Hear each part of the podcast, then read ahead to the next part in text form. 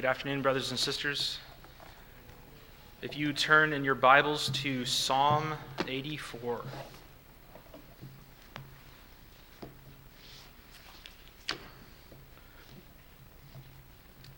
And we will, uh, we will study this psalm in its entirety this afternoon. So, Psalm 84, this is the Word of God. To the choir master, according to the Gittith, a psalm of the sons of Korah.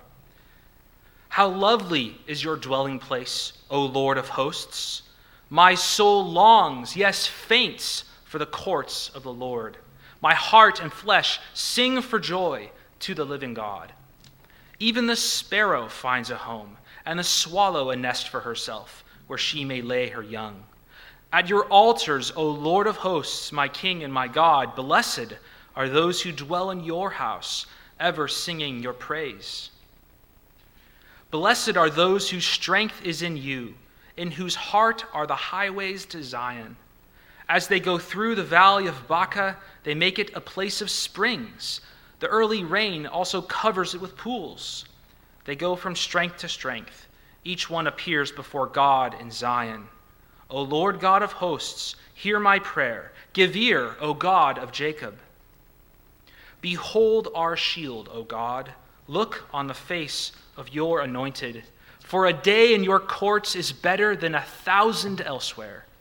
I would rather be a doorkeeper in the house of my God than dwell in the tents of wickedness. For the Lord God is a sun and shield. The Lord bestows favor and honor. No good thing does he withhold from those who walk uprightly. O Lord of hosts, blessed is the one who trusts in you. And thus reads Psalm 84. Today, uh, we'll begin with some words of introduction. Uh, the Psalms, uh, I'll, I'll, kind of start broad and then we'll move more narrowly into Psalm 84. So let's start with the book of Psalms.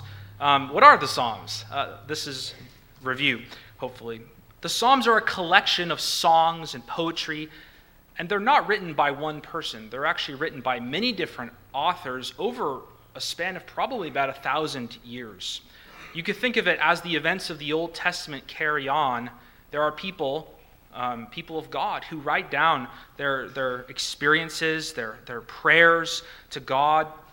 And although the Psalms are the, the words of humans to God through the inspiration of the Holy Spirit, they are also God's words to us. And they instruct us how to live in the light of God's kingdom.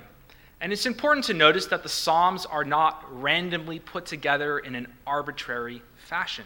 There's a clear intention to their organization. You might have read through the Psalms and noticed that there's book one, book two, book three, book four, and book five collections of Psalms. And so, which book is Psalm 84 in? It's in book 3. Book 3 includes Psalms 73 to 89. And many of the songs or the Psalms in this book are darker. They take a darker tone. Many of them are song, songs of lament, where the psalm begins with a very negative um, moment in, in history of Israel when the enemies of God are closing around God's people and, and the psalmist cries out for help. And then the songs of lament end beautifully with trusting in God. But Psalm 84 is in the midst of these songs of lament, the, these darker psalms. And Psalm 84 is, is quite different. It's actually very encouraging, a very uplifting psalm in this section. And so that's some context about Psalm 84. Now, let's look at the title. It gives us some information. It says, To the choir master. So the song was to be given to someone who would then uh, either uh, would write music for it or it was already sent with music and they would make sure this was sung. Also, it says, according to the Gittith, uh, to quote Pastor Campbell this last summer, no one really knows what that means. um, it's probably a musical term, a liturgical term. Um, the singular form of that word Gittith is Gath, and that was a city in the Philistines. Some people think there was like a harp or some kind of musical way that it was taken from that city. Other people um, see the word Gath as a wine press, so this was a song that was associated with the harvest, um, but we, we don't rightly know. What we do know is that this was originally meant to be sung. We read our Psalms as a book, we read them, but they were originally sung and sung in Hebrew. And so that's more of how they would have originally been experienced by the people of God. It's also written, it says, by the sons of Korah. It also could be for the sons of Korah. So it was either written by the sons of Korah or written for them. They were gatekeepers and also musicians, and so um, those are some options here. It doesn't change the meaning of our psalm. Something wonderful to note, though, is who are the sons of Korah? Their ancestor rebelled against Moses and was swallowed up by the earth, and here they are, hundreds of years later, singing the praises of God. God is a gracious and merciful God.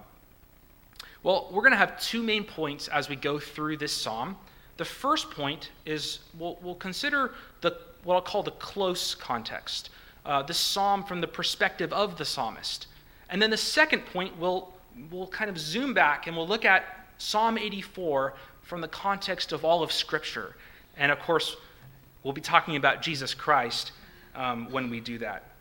If I could put this sermon into one sentence, here's what it would be Although God dwelled in the Jerusalem temple in a special way, it is through the new temple of Jesus Christ that God dwells with his people forever.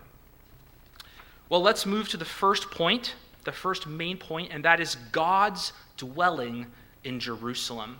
God's dwelling in Jerusalem. And I have three subpoints and i have divided the text into three different sections. I've actually divided them according to the Selah. You can see it there. Um, so verses 1 through 4, and then 5 through 8, and 9 through 12. So the first subpoint, number one, the loveliness of Zion. The loveliness of Zion. And as I said, this is verses 1 through 4. We have this beautiful description of God's dwelling in the temple at Jerusalem. Now, how do we know this psalm is talking about the Jerusalem temple? Consider some of the words and language used in this psalm. We have, first of all, the dwelling place of God, the courts of the Lord, later, the altars of God, and it's also the house of God. This is describing the temple in Jerusalem where God dwelled in a unique fashion. This was also called Mount Zion. We will use those interchangeably. So let's work through these first four verses. Look at verse 1. The psalmist says, How lovely is your dwelling place, O Lord of hosts. Or as some older translations say, How amiable is your dwelling place, O Lord of hosts. Now, why is this dwelling place lovely? Why is it amiable? Well, it's because that's where God is. God is there. That's what makes it lovely. And the psalmist beautifully says, How lovely is your dwelling place, O Lord of hosts. Why does he call God Lord of hosts? That's one of the names for God, how God has revealed himself to us. And the, the word or the title, the name Lord of hosts or Lord Sabaoth, it's a royal and a majestic name for God. He's the, he's the God of countless hosts of angels in the cosmic realm. There is no rival for this king. And of course, against the context of these other Psalms in Book 3, where the enemies of God surround Israel, you can see why the psalmist cries, O Lord of hosts, this is the God who will not be beaten. Verse 2 is a beautiful verse. I'm going to say that a lot today. There's a lot of beautiful verses in this psalm. Verse 2 My soul longs, yes, faints for the courts of the Lord. My heart and flesh sing for joy to the living God. Now, what are the courts of the Lord? Why, why specifically that word courts? Why didn't they say the temple? Well, who could go into the temple in Jerusalem? It was only the priests, the Levites. And so, a normal worshiper in Israel, they would only be able to go to the courts, the courtyard around the temple, and there they would be able to worship God, to bring their sacrifices, and to sing. And so the psalmist, in dramatic fashion, says that his soul longs and even faints or even meets its end to be there, just in the courtyard around the temple where God's presence was. And why? Well, look at our verse. He is the living God. He is not there for a moment and then gone. He is there. He is there. In the temple, He is the living God. Verse 3 is an interesting verse. It talks about some birds. Uh, there's a sparrow and a swallow. And it talks about them finding a home where they could nest their young and they can feel safe. Um, some say that there were actually sparrows and swallows that lived like in the roof of the temple in Jerusalem, and that the psalmist is jealous of these birds because they're close to the Lord's presence. Perhaps that could be, I think this is more a metaphor. As a bird, swallow, or a sparrow finds a, a safe place to nest their young and to feel safe doing that, so therefore, people who draw near to God and His presence experience something of the kind it's a wonderful picture of God's tender care for his people.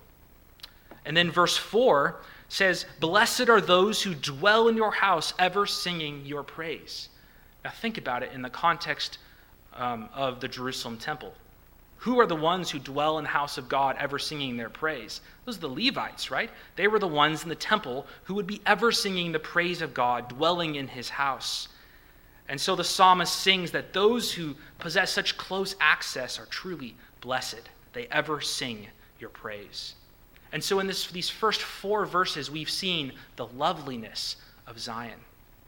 The second point, verses 5 through 8, is a blessed journey to Zion. A blessed journey to Zion. Verses 5 through 8 describes this pilgrimage or this journey Uh, of someone going to the temple in Jerusalem. Verse 5, it's another beautiful saying Blessed are those whose strength is in you, in whose heart are the highways to Zion. Now, just so there's no confusion, there are no literal highways inside this person's heart.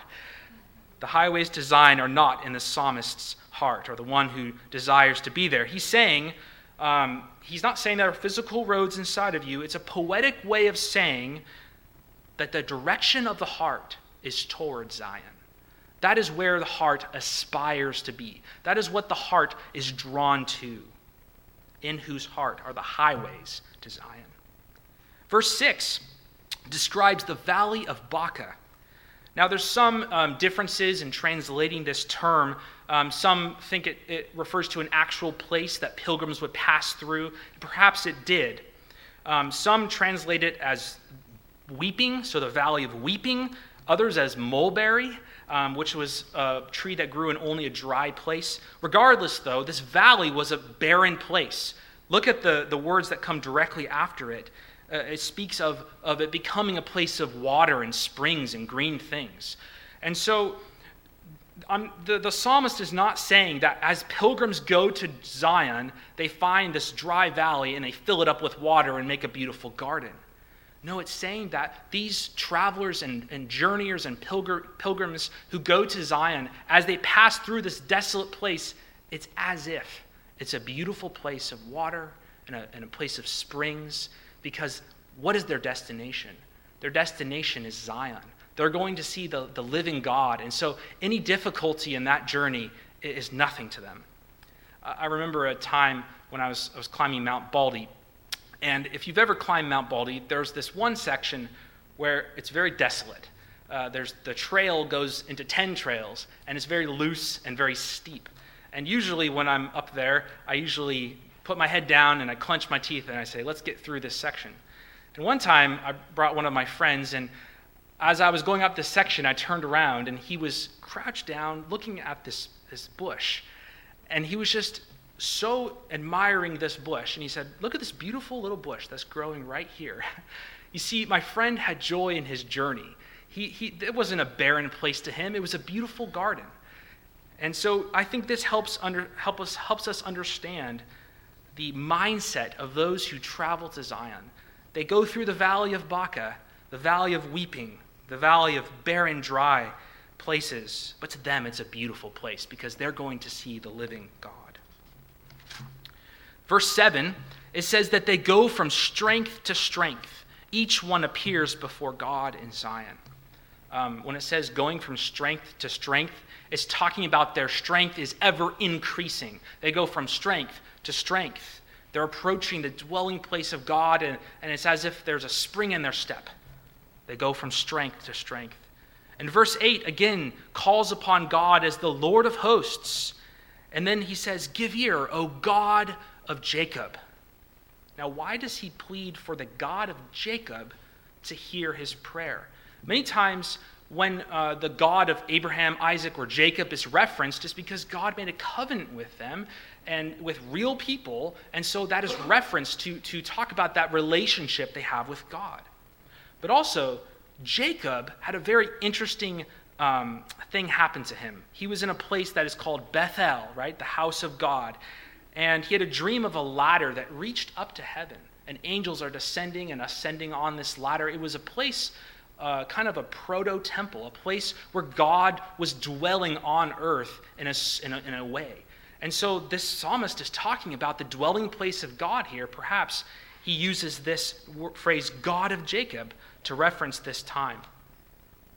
But you cannot read these verses and you miss the excitement in the psalmist's uh, heart. God had chosen Jerusalem as his dwelling place, the place where he would be. And as a pilgrim of Israel, you would be excited beyond words to go to Jerusalem and to see the temple. That would be an extraordinary moment in your life, something you would never forget. I want you to try to imagine yourself as one of these pilgrims who is traveling to Zion.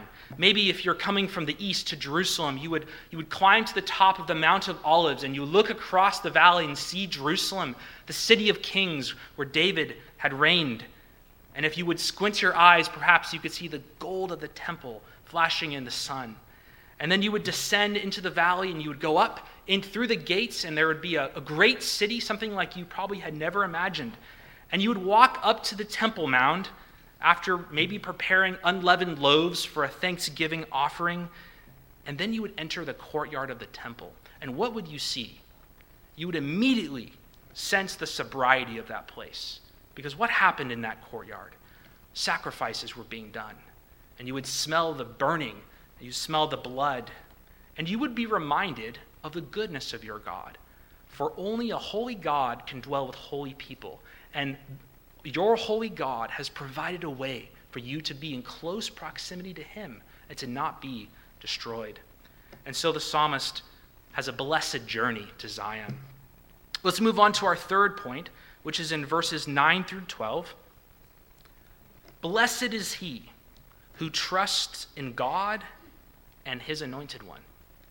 Blessed is he who trusts in God and his anointed one. The third and final section of this psalm focuses on the worshiper who trusts in God and his anointed one. The word anointed one is the same as Messiah, or in the New Testament, Christ. They're all the same word, they mean the same thing. So let's look at verse 9. Verse 9 starts with the word behold. That's an intention getter. Trying, the psalmist is getting your attention. And what's your attention to be drawn to? God's anointed one. And he calls him a shield. Now let's unpack this. Who is this anointed one? The psalmist speaks of this anointed one as a shield. Well, in the context, this anointed one would be the Davidic king, the one who sat upon David's throne, the anointed one, the Messiah, the one who, through the Davidic covenant, would to be protecting the people of God from all their enemies. And for those who were under the Davidic covenant, it was very right for them to trust and to put their hope in the anointed one. And this is why the psalmist describes this anointed one as a shield. He is the one who protects God's people from God's enemies. In verse 10, another beautiful verse. For a day in your courts is better than a thousand elsewhere. I would rather be a doorkeeper in the house of my God than dwell in the tents of wickedness. There's just no comparison between being near God in his temple in Jerusalem for the psalmist and dwelling anywhere else, even in the greatest mansion that the world could provide. And this is beautiful, poetic language. He uses very dramatic words to show his desire to be near God. For a day in your courts is better than a thousand elsewhere. We move on to verse 11, and this gives more explanation to verse 10. Why is a day in God's courts better than a thousand elsewhere? Because the Lord God is a sun and shield, and he bestows favor and honor.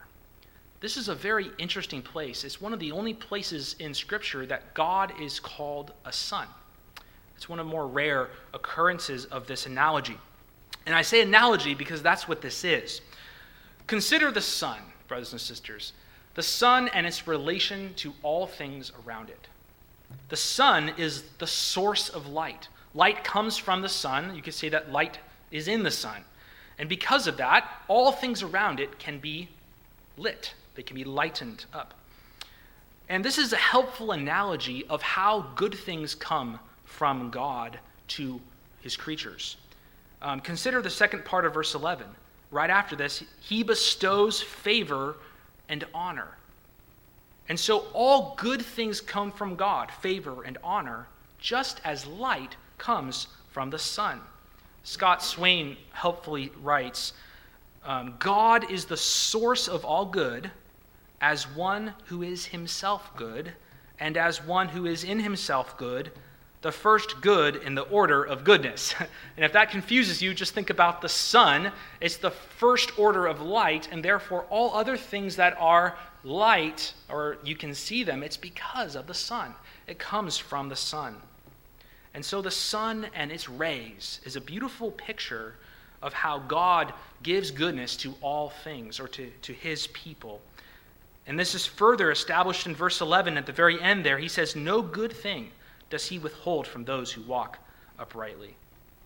Verse 12 concludes the psalm O Lord of hosts, blessed is the one who trusts in you.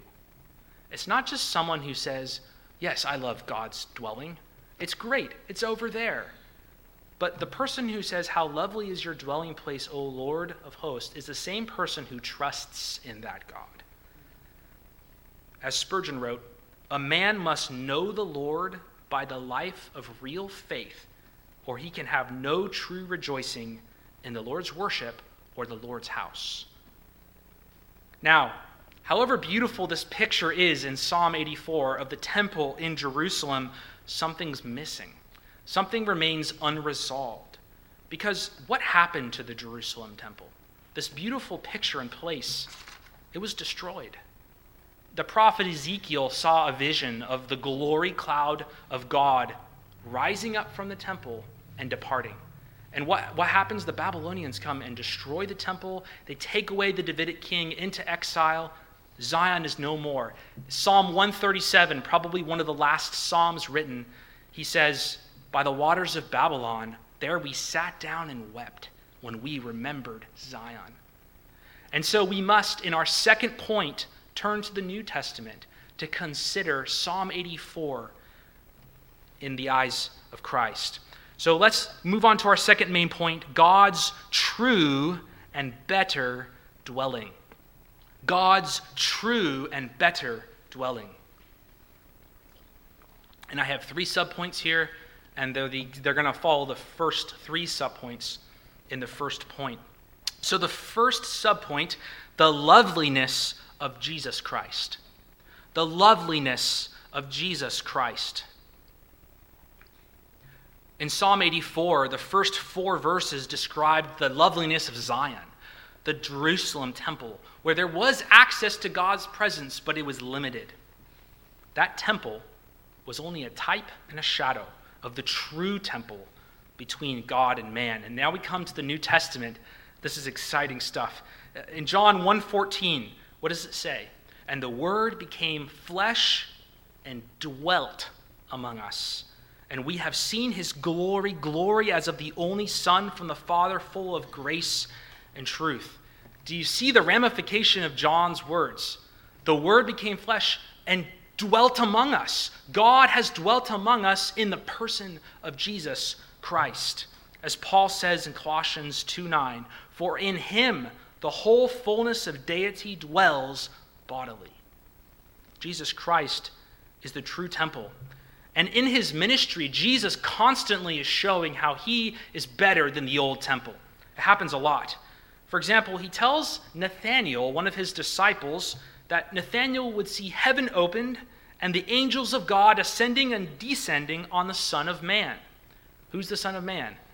Jesus Christ. The angels are descending and ascending on him, on the Son of Man. You see, he is the meeting place between God and the earth. To experience Jesus and to believe in him is to experience the presence of God in a greater way than anyone in the old temple could experience. And this is also why Jesus tells the, the woman of Samaria that the hour is coming when neither on this mountain in Samaria or in Jerusalem will you worship the Father. But the hour is coming and is now here when the true worshipers will worship the Father in spirit and truth. The place to be near God's presence and God's dwelling no longer is a geographic place in this world. It is now tied to the person of Jesus Christ. And those who believe in him worship God and meet him in spirit and truth. And this also explains why Jesus says, Destroy this temple, and in three days I will raise it up. Remember, the Jews thought he's talking about the real temple. He claims he's going to destroy our temple. But John, he adds as narration, but he was speaking about the temple of his body. And this is where we come to the good news of the gospel. Jesus Christ is the true and better temple. And there we meet God in, in a way that is beautiful in, in the, the crucifixion. Think of the old temple. The only way to, to access the presence of God was from at a distance and through the sacrifices of animals. And these covered sin, but they did not pay for it. Remember, a God that is holy needs to dwell with holy people. And Hebrews 10 tells us that through the death of Christ, whose flesh is symbolically like the veil of the temple, and it was torn, and therefore we have confidence to enter into the holy places. We have confidence to meet with God Himself through Jesus Christ. This is the meaning of Jesus being the true and better temple, for He is how we meet God and are not destroyed. Back to Psalm 84, it compels us to consider the loveliness of Jesus Christ.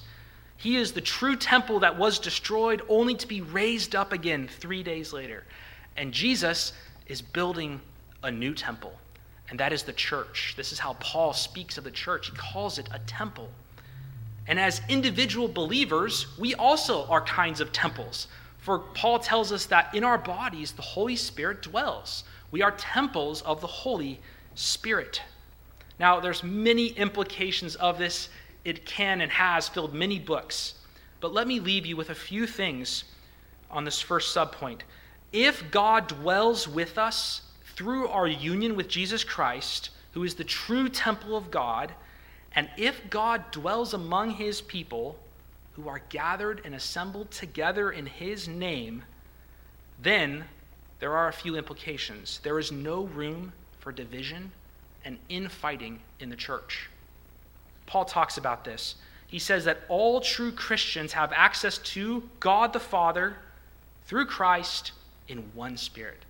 The same God dwells in us. And if, if, if the same God dwells in me and he dwells in you, then we're on the same team. And we should not be divided and we should not fight against one another. Furthermore, if the church is the temple of the Holy Spirit where God dwells, then we must keep the church pure.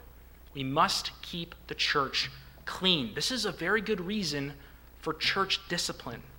If God truly dwells among us as a church and is building us up into a temple, then we cannot let unrepentant sin carry on unopposed in the church. For God Himself dwells among us in our midst. And lastly, if the church is the temple of the Holy Spirit, then value and highly prize what we do here on Sundays. For the people of God gathered together to worship Him. And Christ has promised that He will be with us in a special way, even if it's just two or three of us, when we worship Him. And so, brothers and sisters, in 2024, I urge you to prize the public worship here at Trinity. Don't miss out. For as God's people gather to worship Him, that is a lovely thing. And just to reinforce that point, I want to read from Hebrews chapter 12 as the writer to the Hebrews um, tells them a very beautiful truth. He says this in, in chapter 12, verses 22 to 24. But you have come to Mount Zion and to the city of the living God, the heavenly Jerusalem, and to innumerable angels in festal gathering, and to the assembly of the firstborn who are enrolled in heaven, and to God, the judge of all, and to the spirits of the righteous made perfect, and to Jesus, the mediator of a new covenant, and to the sprinkled blood that speaks a better word than the blood of Abel. When we gather to worship together, brothers, brothers and sisters, we have begun to taste of that beautiful picture of dwelling with God in Zion. And so we can say, How lovely is your dwelling place, O Lord of hosts.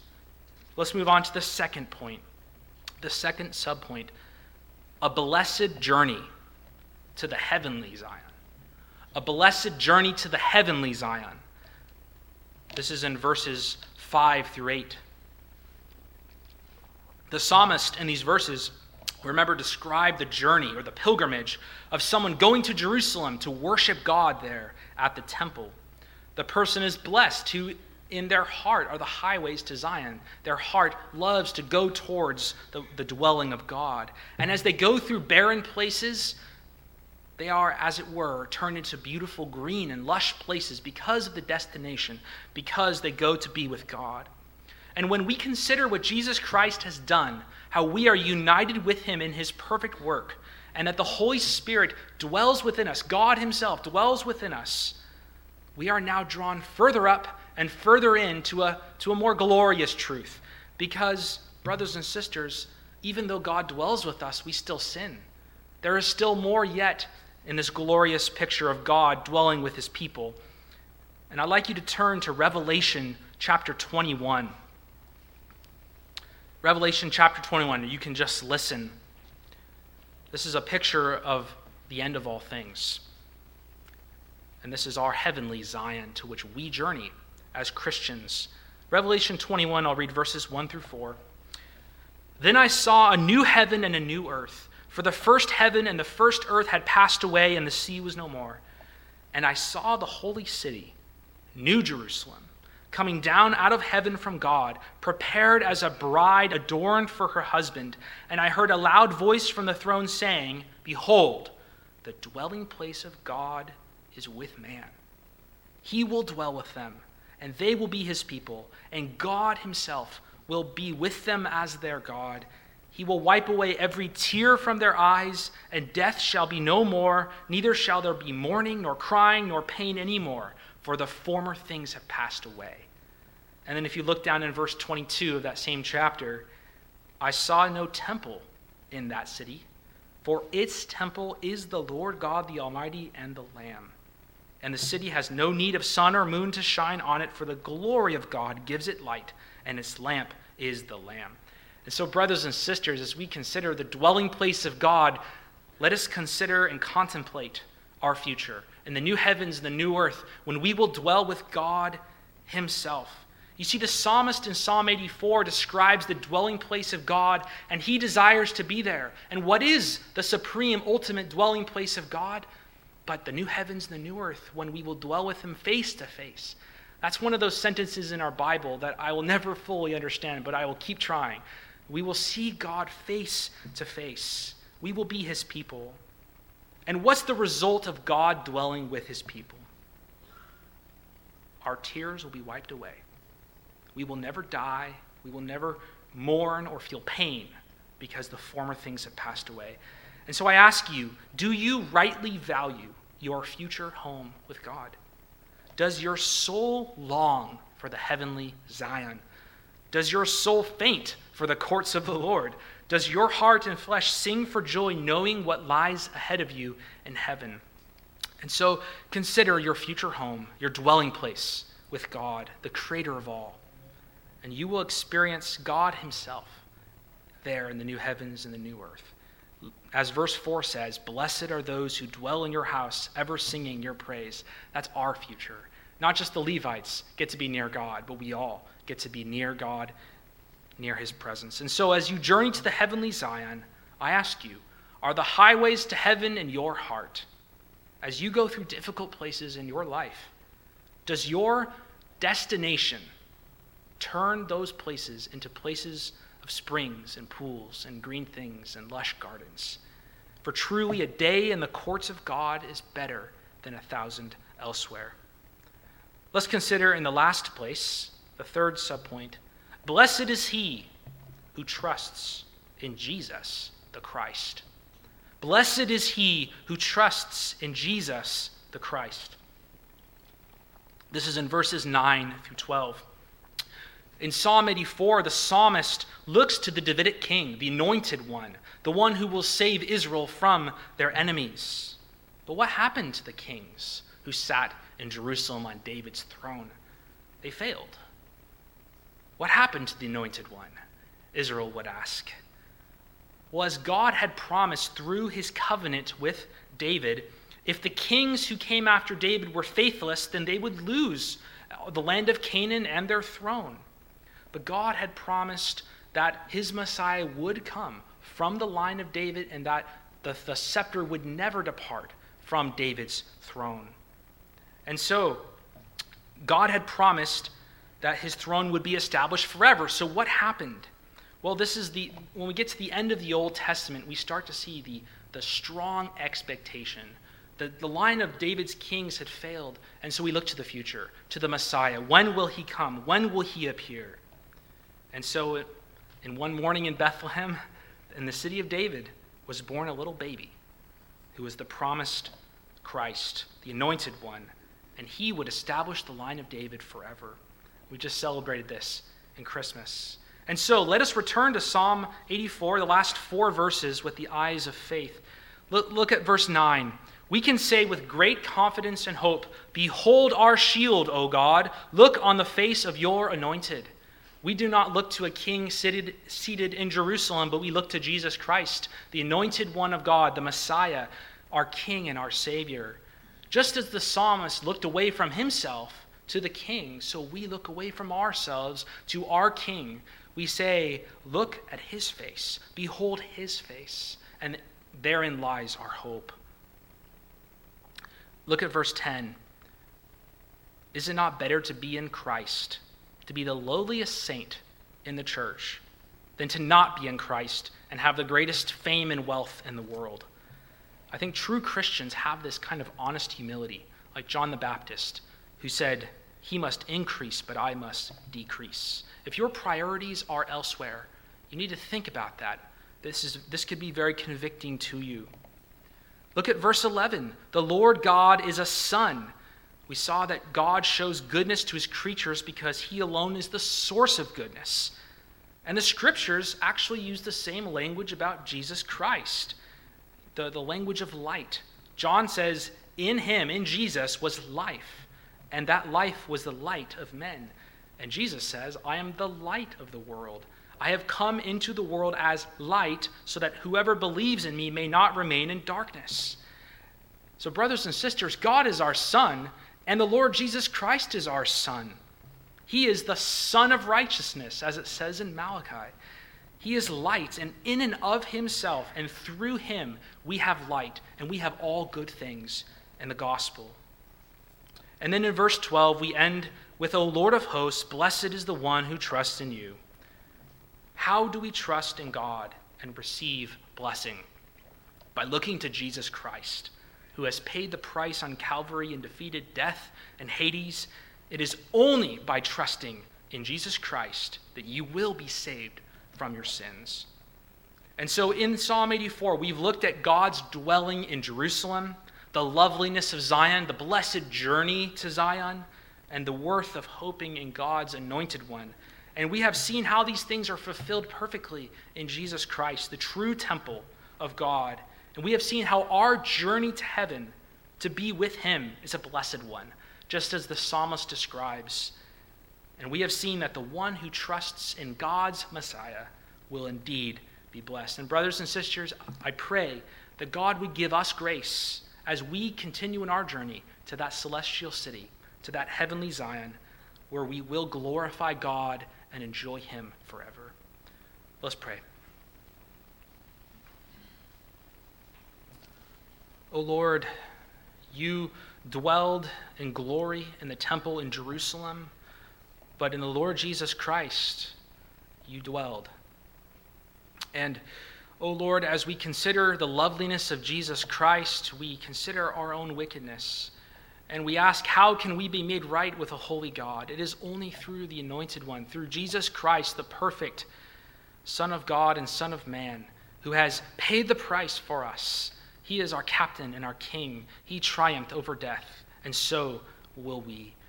Lord, I pray for those here who are having difficulties in their journey to the heavenly Zion. I pray that you would encourage them. I pray that the difficult and desolate places and situations of their life would become beautiful as they consider their destination to be with God Himself and His Son, Jesus Christ. I pray that you would apply these things to our hearts. In Jesus' name, amen.